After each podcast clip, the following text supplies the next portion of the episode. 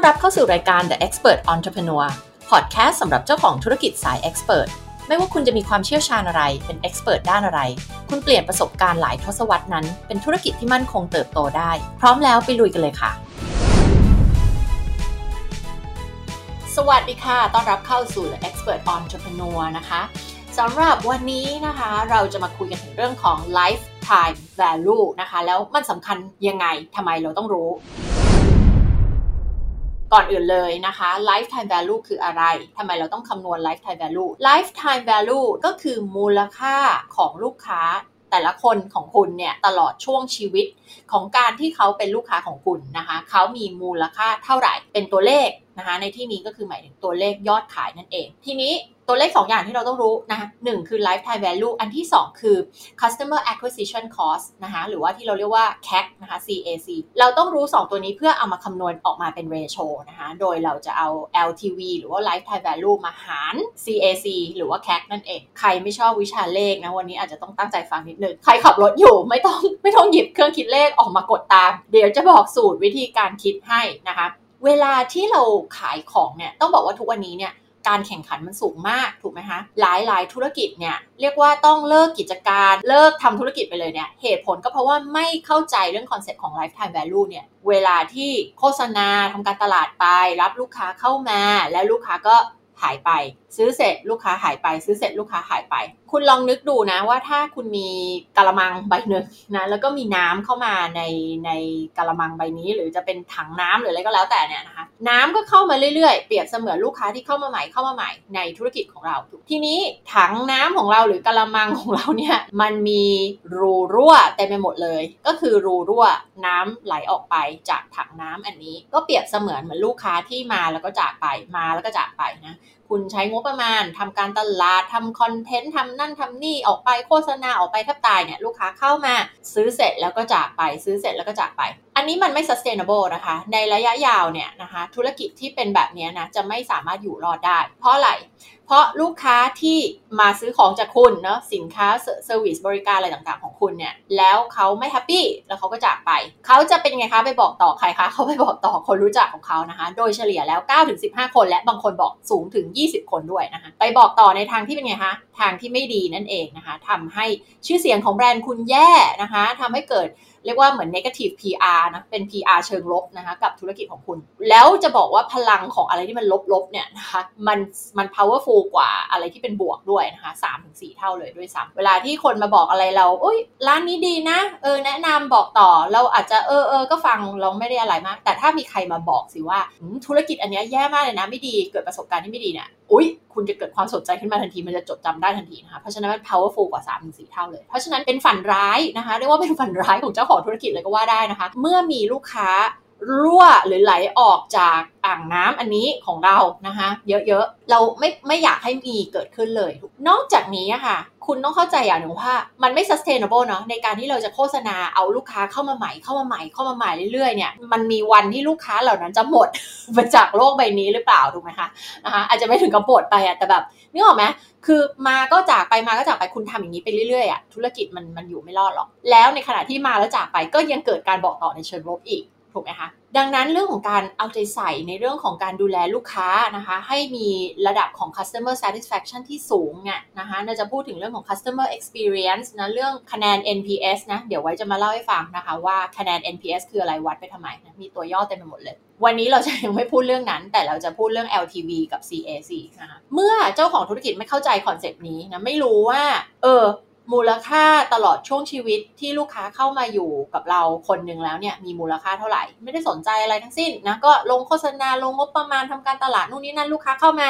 ซื้อแล้วจากไป มันอาจจะเป็นอิลูชันหรือภาพลวงตาให้เจ้าของธุรกิจคิดว่าธุรกิจของตัวเองกำลังไปได้ดีนะคะซึ่งธุรกิจเหล่านี้เนี่ยในปีแรก 2 ปีแรก 3 ปีแรกนะคะ อาจจะยังดูเติบโตอย่างต่อเนื่องเลยนะดูเหมือนมียอดขายเข้ามาเรื่อยๆเข้ามาเรื่อยๆนั่นเป็นเพราะว่าอะไรคะเพราะว่าคุณลงงบประมาณในการโฆษณาทำการตลาดออกไปเรื่อยๆ spending spending ออกไปเรื่อยๆเนี่ยนะคะลงทุนกับเรื่องพวกนี้ออกไปเรื่อยๆนะเสียบัตเจ็ตไปเรื่อยๆ ก็มีลูกค้าใหม่เข้ามาลูกค้าใหม่เข้ามาลูกค้าใหม่เข้ามานะไอ้ผลจากการที่ลูกค้าที่รั่วออกไปแล้วไปบอกต่อในเชิงลบ มันอาจจะยังไม่เห็นผล มันจะมาเหมือนเป็นแบบคลื่นยักษ์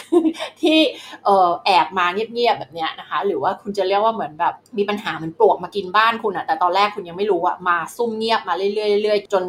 บ้านถล่มลงมาลงแบบเนี้ยในปี 2 ปี 3 ปีแรกคุณอาจจะแบบรู้สึกว่าโอเค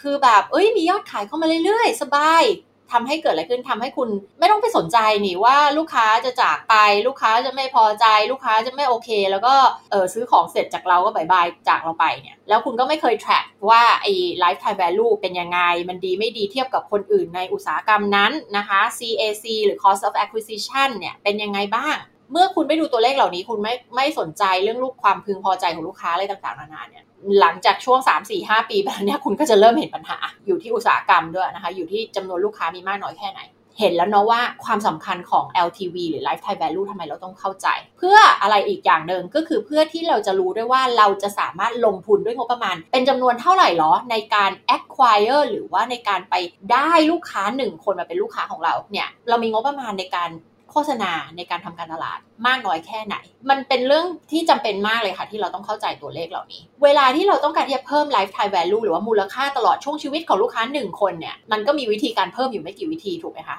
หนึ่งก็คือให้เขาซื้อ service product อะไรบางอย่างของเราเพิ่มเติมจากที่เขาเคยซื้อ เช่นเขาเคยซื้อ service A ก็ให้ ไปขายเซอร์วิส B เซอร์วิส C เซอร์วิส D เขาเพิ่มถูกไหมซื้อจาก 1 อย่างเป็น 2 3 4 อย่าง อันที่ 2 ก็คือให้เขาซื้อบ่อยมากยิ่งขึ้น เช่น เคยซื้อ Product A เนี่ยนะแล้วแบบใช้แล้วหมดไป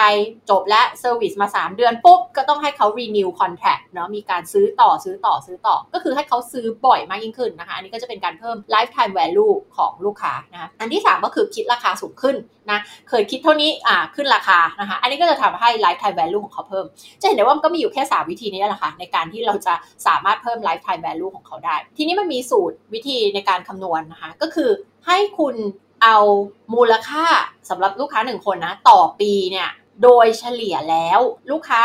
เอาทั้งหมดเลยที่ลูกค้าซื้อของจากคุณแล้วก็หารเฉลี่ยจำนวนลูกค้าถูกไหมคุณก็จะรู้ว่าลูกค้า 1 ท่านต่อปีเนี่ยมีมูลค่าเท่าไหร่ถูกไหมเป็นยอดขายนะคะ แล้วคุณก็คูณจำนวน ปีที่เขาอยู่กับคุณจำนวนปีนี่ก็เป็นจำนวนปีเฉลี่ยของลูกค้าทั้งหมดเนาะบางคนหนึ่งปีสองปีสามปีห้าปีสิบปีนะคุณก็หารเฉลี่ยออกมาทั้งหมด ยกตัวอย่าง 3 ปี สมมุติโดยเฉลี่ยแล้วลูกค้าจะอยู่กับคุณเป็นเวลา 3 ปี คูณสมมุติมูลค่าต่อปีลูกค้า ท่านหนึ่งจ่ายคุณ1ล้าน5แสนบาท คูณออกมาได้เท่าไหร่4ล้าน5ถูกไหมคะ ทีนี้ มันจะมีสิ่งหนึ่งที่เจ้าของธุรกิจหลายคนมองข้ามไปก็คือ value of referral นะคะ ก็คืออะไรคะ ลูกค้าคนนี้ที่อยู่กับเราจ่ายเงินเรา4ล้าน5เนี่ยไม่ได้มีมูลค่าแค่นี้เพราะว่าอะไรคะ เพราะเขาจะไปบอกต่อคนอื่น ให้มาซื้อจากคุณอีกถูกไหม ดังนั้นเนี่ยลูกค้าคนนี้ไม่ได้มีมูลค่าแค่ยอดขายที่เขาซื้อจากเรา แต่ยังบอกต่อคนอื่นต่ออีกถูกไหมเพราะฉะนั้นมันจึงต้องบวก value of referral เข้าไปด้วยนะคะ เราถึงจะได้ lifetime value ของลูกค้า 1 คนอย่างแท้จริง ทีนี้ แล้วไอ้เจ้า value of referral เนี่ยเราจะไปหามาจากไหนนะคะไอ้มูลค่าของคนที่เขาไปบอกต่อ ก็มีอีกสมการหนึ่ง นั่นก็คือให้คุณเอาจำนวนลูกค้าทั้งหมดที่เป็นลูกค้าใหม่มาสมมุติว่าคือ 20 คน แล้วคูณกับเปอร์เซ็นต์ของลูกค้าที่มาจากการ refer นะเปอร์เซ็นต์ของลูกค้าที่มาจากการ refer สมมุติลูกค้าทั้งหมด 20 คน เป็นลูกค้าที่มาจากการ refer เท่าไหร่ สมมุติเราบอก 30% 30%ของ 20 คนเนี้ย มาจากการ refer ดังนั้น 30%ของ 20 คนนี้มาจากการ refer ให้คุณเอา 0.3 คูณ 20 0.3 คือ 30%นะ 30%คือเปอร์เซ็นต์ของลูกค้าที่มาจากการ refer โอเคนะคะ ไม่งงนะ คูณ 20 20 คือจำนวนลูกค้าใหม่ทั้งหมด 0.3 คูณ 20 คูณ อะไรคูณ lifetime value ทีนี้ lifetime value เมื่อกี้เราคิดมาแล้ว4ล้าน5แต่ตอนที่คิดมายังไม่ได้รวม value of referral แต่ไม่ต้องไปคิดนะคะ เดี๋ยวมันมันมันคิดไม่ได้ เพราะว่ามันสมการหนึ่งมันต้องใช้ผลจากอีกสมการหนึ่งถูกไหมเพราะฉะนั้นเราอันนี้เราไม่ต้องพูดถึงความแม่นยำแบบต้องแม่นยำสุดๆอะไรเงี้ยไม่ต้องขนาดนั้น คูณ4ล้าน5เราก็จะได้จำนวนหนึ่งออกมา แล้วให้เราเอาไปหารด้วย number of referrals made นั่นก็คือแปลว่าอะไรคะ อ่าจำนวนของ การ refer คนต่อมีทั้งหมดกี่คน ซึ่งจำนวนของการ refer ต่อเนี่ยอาจจะมาเป็นลูกค้าเราหรืออาจจะไม่เป็นก็ได้นะคะสมมุติว่าเราให้ตัวเลขตรงนี้ 40 นะคะ ก็เป็น 0.3คูณ20คูณ4ล้าน5หารด้วย 40 เมื่อหารด้วย 40 แล้ว ให้คุณคำนวณออกมานะคะ จะได้เท่าไหร่คะ 675,000 ทีนี้ เราได้ละ675,000 คืออะไร value of referral ให้เราไปบวกรวมกับ4ล้าน5เมื่อกี้ เราก็จะได้อะไรคะ lifetime value หรือว่า LTV นั่นเองนะคะ ออกมาเป็นจำนวนเงิน4ล้าน5บวกกับ 675,000 เป็นเท่าไหร่คะ5ล้าน175,000 5175000อันนี้คือ lifetime value ของลูกค้า 1 คนโดยเฉลี่ย ทีนี้มาดูสมการอีกอันที่เราต้องรู้ก็คือ CAC หรือ CAC customer acquisition cost นะคะก็คือในการที่เราจะไปเอาลูกค้าหนึ่งคนมาเป็นลูกค้าเราเนี่ยแต่ละคนเนี่ยเราต้องเสียค่าใช้จ่ายเท่าไหร่ เราต้องลงทุนค่าการตลาด การขายทุกอย่างเลยนะ ตั้งแต่ค่าโฆษณา การตลาดทำคอนเทนต์นู่นนี่นั่นค่าจ้างทีมขาย train ทีมขาย train พนักงานขายอบรมนู่นนี่นั่นค่าไปจ้างทีมเซลล์มาตั้งแต่แรกเงินเดือนเงินดงเงินเดือนอะไรก็ต้องรวมมาหมดเลยถูกไหมคะรวมแล้วเป็นเรื่องของเซลล์และ marketing expense ทั้งหมด สมมุติออกมาคุณบอกทั้งปีเสียหรือใน period เดียวกันเนี่ยที่คุณคำนวณเอสมการอื่นๆมาเนี่ยสมมุติบอก 6 ล้าน 6 ล้านหารด้วย เท่าไหร่คะหารด้วยสมมติจำนวนลูกค้าเข้ามา 20ถูกไหมเมื่อกี้เราบอกว่า 20 ใช่ไหมจำนวนลูกค้าใหม่ทั้งหมด 20 เท่ากับเท่าไหร่คะ3แสน6ล้านหาร 20 ใช่ไหมคือ 3 0 0แสนเท่ากับ CAC ของคุณเนี่ยคือ 3 0 0แสนในการไปได้ลูกค้ามาหนึ่งคนคุณต้องจ่ายเงินไปทั้งหมด 3 0 0แสนถูกหรือแพงคะ น้อยหรือมากคะ บอกไม่ได้ค่ะ ถูกไหมบางคนบอกสามแสนมันเยอะอย่างนี้อะไรเงี้ยอะเดี๋ยวก่อนสิ คุณอาจจะรู้สึกว่าเยอะแต่คุณดู lifetime value สิมัน 5 ล้านกว่า ถูกไหม คุณจ่ายไป 3 0 0แสนต่อลูกค้าหนึ่งคน คุณได้เข้ามา 5 ล้านเนี่ย ไม่คุ้มหรอ ถูกไหมมันเกินจะคุ้มถูกไหมคะ แต่เนี่ย พอคุณไม่เข้าใจเรื่อง LTV เข้าใจเรื่อง lifetime value คุณไม่ได้คำนวณสิ่งเหล่านี้ ปุ๊บ บางคนพอไปลงโฆษณา นู่นนี่นั่น แบบเฮ้ยทำไมมันแพงอย่างนี้ได้ยินบ่อยมากเลยถูกไหมค่าโฆษณาแพง ค่าโฆษณาแพง ไม่โฆษณาแล้ว อะ เป็นไง พอจ่ายค่าโฆษณาแพงแบบไม่อยากจะโฆษณาละ ไม่โอเค ไม่เอาละ เป็นไง คุณอาจจะพลาดอะไรไปเยอะมากเลยถูกไหมคะ เพราะว่าที่คุณลงโฆษณาไปที่คุณลงทุนไปนั่นน่ะนะคะ อะดูแล้วเหมือนต่อลูกค้าคนหนึ่งสามแสนก็จริง แต่คุณไม่ได้ดูเลยว่ารายได้ที่กลับมามันเป็นเงินเท่าไหร่ถูกไหมคะนะคะนี่คือทำไมเราถึงต้องเข้าใจตัวเลขเหล่านี้ ซึ่งถามว่าหลังจากนั้นเราทำอะไรเราจะเอา LTV มาหาร CAC แล้วเราก็จะได้ออกมาเป็นตัวเลขหนึ่งนะ เดี๋ยวจะกดให้เลยตอนนี้นะคะ สมมติเราเอา 5 1 7 5 0 0 0 นะคะ หารด้วย สามแสนนะคะเราได้เท่าไหร่ ratio เราได้ 17.25นะคะ ratio คือ 17.25 ทีนี้เราจะรู้ได้ไงว่า ratio อันนี้อัตราส่วนที่ว่านี้มันสูงหรือว่ามันน้อยนะคะก็ต้องเทียบกับคนอื่นที่อยู่ในอุตสาหกรรมเดียวกัน นึกออกไหมคะ ถ้าในกลุ่มธุรกิจที่เป็นพวกสตาร์ทอัพที่เป็นเชิงซอฟต์แวร์ ที่เป็นแบบ subscription service ต่างๆ ที่เราจ่ายรายเดือนเงี้ยต่อเดือน 20 เหรียญ 20 เหรียญ 20 เหรียญอะไรอย่างนี้เป็นต้นนะคะ เรโชที่เขาดูกันเนี่ยเขาต้องการสักอย่างน้อยประมาณ 3 ขึ้นไปนะเพราะฉะนั้นถ้าแบบมีออกมาหารออกมาแล้วแบบ LTV หารด้วย CAC ประมาณ 1.25 อะไรอย่างเงี้ยนะอันนี้จะถือว่าแบบอุ๊ยไม่ไม่ค่อยโอเคแล้วนะคะก็ต้องไปหาวิธีเพิ่มทำยังไงให้ให้เรโชนะ LTV หาร CAC ออกมาแล้วมันสูงกว่า 3 อย่างเงี้ยนะคะแต่อันนั้นคืออีกธุรกิจหนึ่งนะกลุ่มอุตสาหกรรมหนึ่ง ถ้าเราอยู่ในกลุ่มอุตสาหกรรมที่เป็นแบบ high ticket เนี่ย provide service ที่เป็น high ticket high end service เป็น expertise เจาะกลุ่มลูกค้า high end นะเป็น high ticket ที่มีกำไรสูงเนี่ย ratio อันเนี้ยมันก็จะต้องสูงกว่านี้นะมันคงไม่ใช่2ใช่3แน่นอนถูกไหมก็ไม่อย่างเมื่อกี้คำนวณมาเนี่ยเป็น 17 กว่าถูกไหม เราก็ต้องมาคำนวณค่ะว่าสำหรับธุรกิจที่เราอยู่อุตสาหกรรมที่เราอยู่เนี่ยนะคะมันออกมาเป็นตัวเลขเท่าไหร่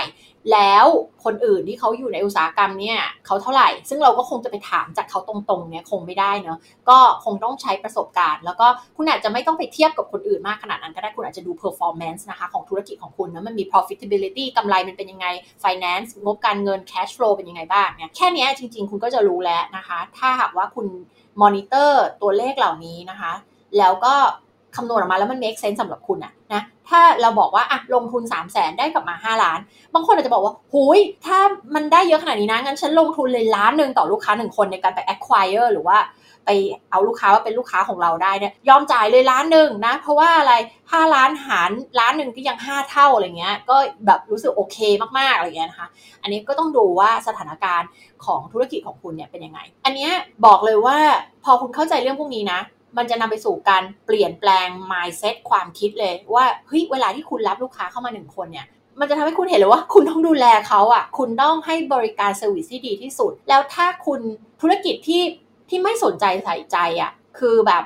คิดแต่ว่าเฮ้ยต้องได้กำไรเอาคนเข้ามา พอใจไม่พอใจไม่เป็นไรช่างเขาเนาะเข้ามาซื้อเสร็จแล้วจากไปก็ไม่เป็นไรเนี่ย เห็นมานักต่อนักแล้วค่ะธุรกิจแบบนี้นะคะ ที่เขาเรียกว่าเจ๊งอะค่ะ เจ๊งภายในเวลา 3-5 ปีเนาะบางเจ้าก็จะแบบ 1-2 ปีก็เจ๊งละ เพราะว่าไอ้ความไม่ใส่ใจตรงนี้ นอกจากเรื่องการไม่เข้าใจเรื่องตัวเลขตรงนี้แล้วนะอีกส่วนหนึ่งก็คือไม่สนใจใส่ใจที่จะให้บริการที่มันมีคุณภาพสูงสุดอะคือไม่สนใจจริงๆอะนะคะต้องบอกว่ามันเป็นเรื่องน่าเศร้าที่หลาย ๆ ธุรกิจเป็นอย่างนั้นจริง ๆ เป็นอย่างนั้นจริง ๆ ที่แบบไม่สนใจอะนะคะเข้ามาจากไปเข้ามาจากไปลูกค้าเข้ามาจากไปก็ก็ปล่อยให้เป็นอย่างนั้นนะคะแล้วก็ไม่ได้ไม่ไม่ไปสนใจที่จะพัฒนา อันนี้เป็นเป็นเรื่องที่แบบเราทำอย่างนั้นไม่ได้เลยนะคะสำหรับเจ้าของธุรกิจเนี่ยเราต้องสนใจเลยนะคะ แล้วก็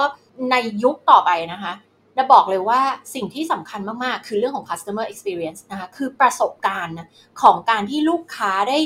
มาจ้างคุณได้มาทำงานร่วมกับธุรกิจของคุณแบรนด์ของคุณเนี่ย ในฐานะที่คุณเป็น expert เนี่ยนะคะ ประสบการณ์ของเขาเป็นยังไง คนยุคนี้คือกลุ่มคนที่มีความคาดหวังสูงที่สุดตั้งแต่มีมนุษย์โลกมาในโลกใบนี้นะคะ เพราะว่าอะไร เพราะทุกอย่างมันสะดวกสบายหมดเลย ถูกไหม ทุกอย่างเราแบบทุกวันนี้เราจะดูหนังต้องต้องแบบไปต่อคิวจองคิวไปให้ตรงเวลาเลย ไม่ต้องเลยจ้ะเปิดทีวี Netflix สั่ง on demand นะกด Apple Store แล้วก็ไงคะซื้อหนังเลยดูได้เลยทันทีถูกไหมเพราะฉะนั้นคนเราจะบอกว่าใจร้อนเหรอ มันก็ไม่ใช่ว่าใจร้อนแต่ว่าเราเรามีชีวิตไลฟ์สไตล์ที่มันเป็นแบบนี้ไงที่แบบเฮ้ยอยากได้สิ่งนี้ปุ๊บเสกปุ๊บมันมาเลยถูกไหมเราไม่ต้องรอเราเราเติบโตมาในในโลกที่มันเป็นแบบนี้ ดังนั้นคนเราก็เลยเป็นแบบนี้ไงนะคะ ไม่จำเป็นต้องรอไม่อยากรอ นะทุกอย่างต้องได้เร็ว ต้องสะดวกสบาย ต้องได้ดังใจฉัน ดังนั้นเนี่ย expectation หรือความคาดหวังของลูกค้ายุค สูงเป็นประวัติการตั้งแต่ตั้งแต่ในมนุษย์โลกทุกยุคที่มีมา เจ้าของธุรกิจทุกคนต้องเข้าใจนะคะว่าทำไมนะคะเราถึงต้องใส่ใจประสบการณ์ที่ลูกค้ามีกับธุรกิจของเรา ตั้งแต่วันแรกที่เขามาสัมผัสกับเราเลย ตั้งแต่เขายังไม่รู้เลยว่าเขามีความต้องการจะต้องซื้อสินค้าและบริการนี้จากเรา เช่น เขาอาจจะมาเห็นหน้า Facebook Page ของเรา เห็นโพสต์ใน Instagram ของเราอาจจะมาฟังพอดแคสต์ของเราอาจจะเอ่อ subscribe อีเมลของเราแล้วได้อ่านอีเมล จากเราอาจจะดู YouTube วิดีโอเกี่ยวกับสินค้าและบริการของเรา หรืออะไรก็ได้ที่เป็น touch point ที่ได้มาสัมผัสกับแบรนด์ของเรา ซึ่งมีเยอะแยะมากมายถูกไหมคะอาจจะได้สัมผัสกับพนักงานของเราโทรมาเอ่อที่บริษัทเราได้คุยกับพนักงานเราไลน์มาถูกไหมมาที่ไลน์แอดแล้วก็ได้คุยกับพนักงานของเราแล้วแบบพนักงานของเราพูดกับเขายังไง พนักงานของเรามีความ express หรือเปล่า คุยกับเขาดีไหมเอ่อช่วยเหลือเขายังไงบ้าง แก้ปัญหาเขาหรือเปล่า หรือว่าเออ ignore ไม่ได้สนใจถามมาถามคำตอบคำเนี่ย สิ่งเหล่านี้เป็น touch point ทั้งหมดเลยนะคะ ที่ลูกค้าได้สัมผัสกับเรา ตั้งแต่วันที่แค่มารู้จักกับเราเนะอาจจะยังไม่ได้คิดจะซื้อด้วยซ้ำไปจนวันที่รู้จักกับเรามากขึ้นไปเรื่อยๆเรื่อยๆแล้วก็เออวันหนึ่งมีความต้องการที่จะซื้อสินค้าบริการอันนี้ขึ้นมา ก็เลยซื้อซื้อเสร็จแล้วเนี่ยอันนี้แหละคือเจ้าของธุรกิจหลายคนบอกโอเค ซื้อจบแล้ว ฉันพอใจแล้ว บางคนนะทรีตลูกค้าดีแค่จนถึงวันที่ซื้อนั่นแหละ ซื้อเสร็จ อืม ไม่สนใจแล้วนะคะ ฉันได้เงินเธอมาแล้ว จบแล้วนะคะ ซึ่งอันนี้เป็นปัญหาที่นาหงุดหงิดมากนะ เป็นปัญหาที่นา frustrate แล้วเป็นปัญหาที่นาอยากจะแก้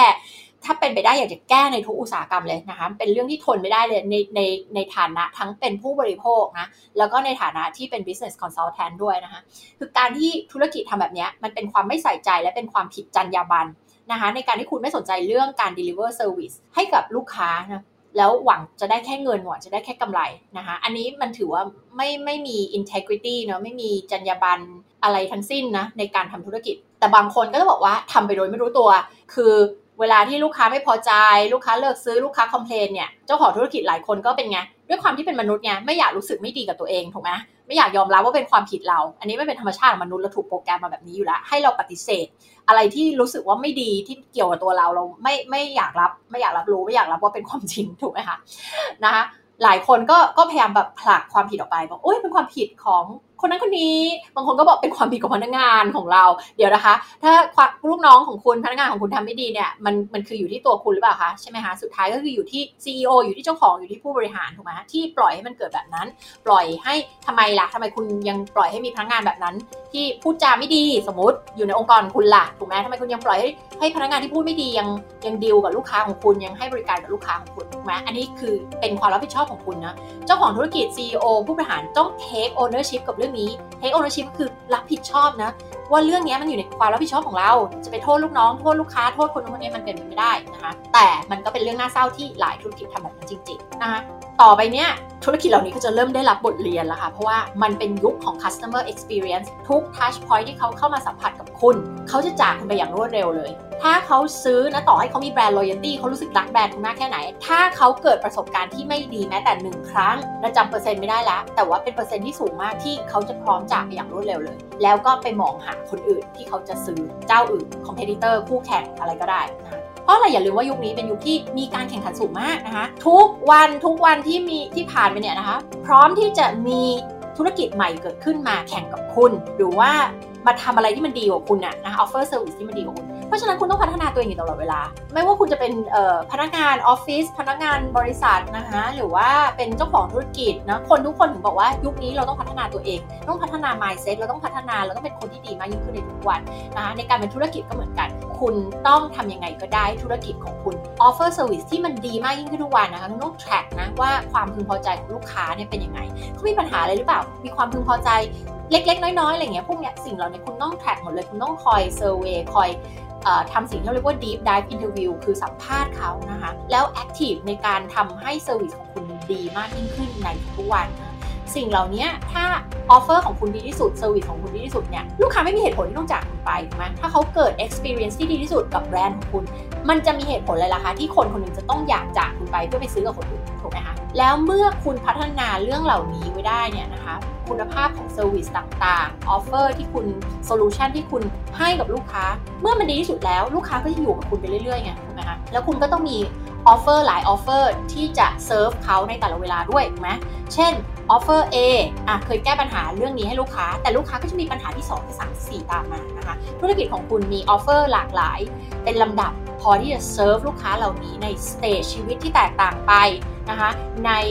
phase ของธุรกิจที่แตกต่างไปไหมนะคะอันนี้ก็จะเป็นการเพิ่ม lifetime value แต่ก่อนที่เราจะไป create offer เหล่านี้เราก็ต้องเข้าใจลูกค้าก่อนนะคะแล้วเดี๋ยววันไหนจะมาพูดเรื่อง offer pyramid ให้ฟังนะคะว่าเอ้ยในลำดับ การที่เราจะมี offer ในระดับต่างๆเนี่ยมันจะเป็นยังไงนะคะ แล้วทำไมส่วนใหญ่แล้วในตลาดถึงได้สอนกันผิดๆนะคะสอนให้เริ่มจากการขายคอร์สเอ่อ99 บาท 999 บาท อะไรเงี้ยนะคะทำไมเรื่องเหล่านี้ถึงแบบมันถึงไม่ work นะคะทำไมถึงไม่ work ไม่ได้บอกว่ามันจะไม่ work สำหรับทุกคนนะคะ แต่ว่าการที่เราไม่ได้มีผู้ติดตามเป็นล้านเนี่ยนะคะ แล้วเราจะคอยเออขาย เออคอร์ส999 แล้วก็ให้ลูกค้าปีนขึ้นไปปีนขึ้นไปจนไปถึง high ticket เนี่ยมันไม่ effective นะคะแล้วเดี๋ยวจะมาเล่าให้ฟังในepisode ต่อๆไปนะคะว่าเหตุผลมันเป็นเพราะอะไรนะคะ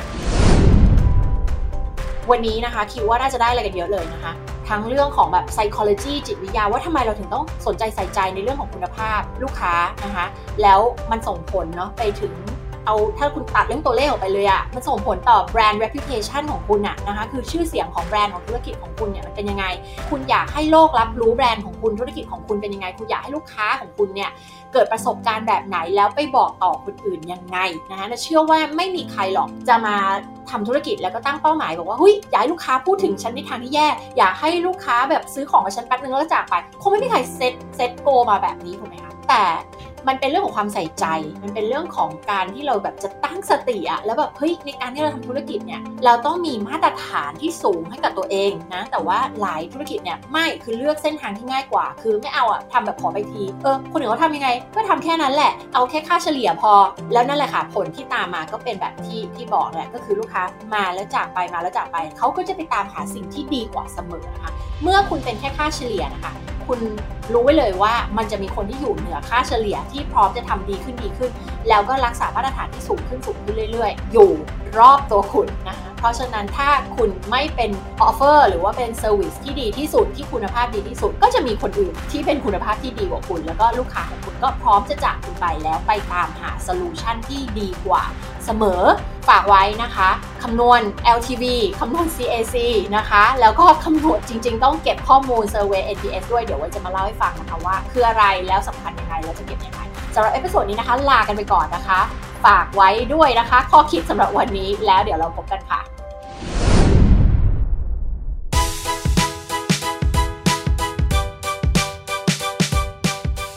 ขอบคุณที่ติดตามกันมากับอีกหนึ่ง episode ของเรา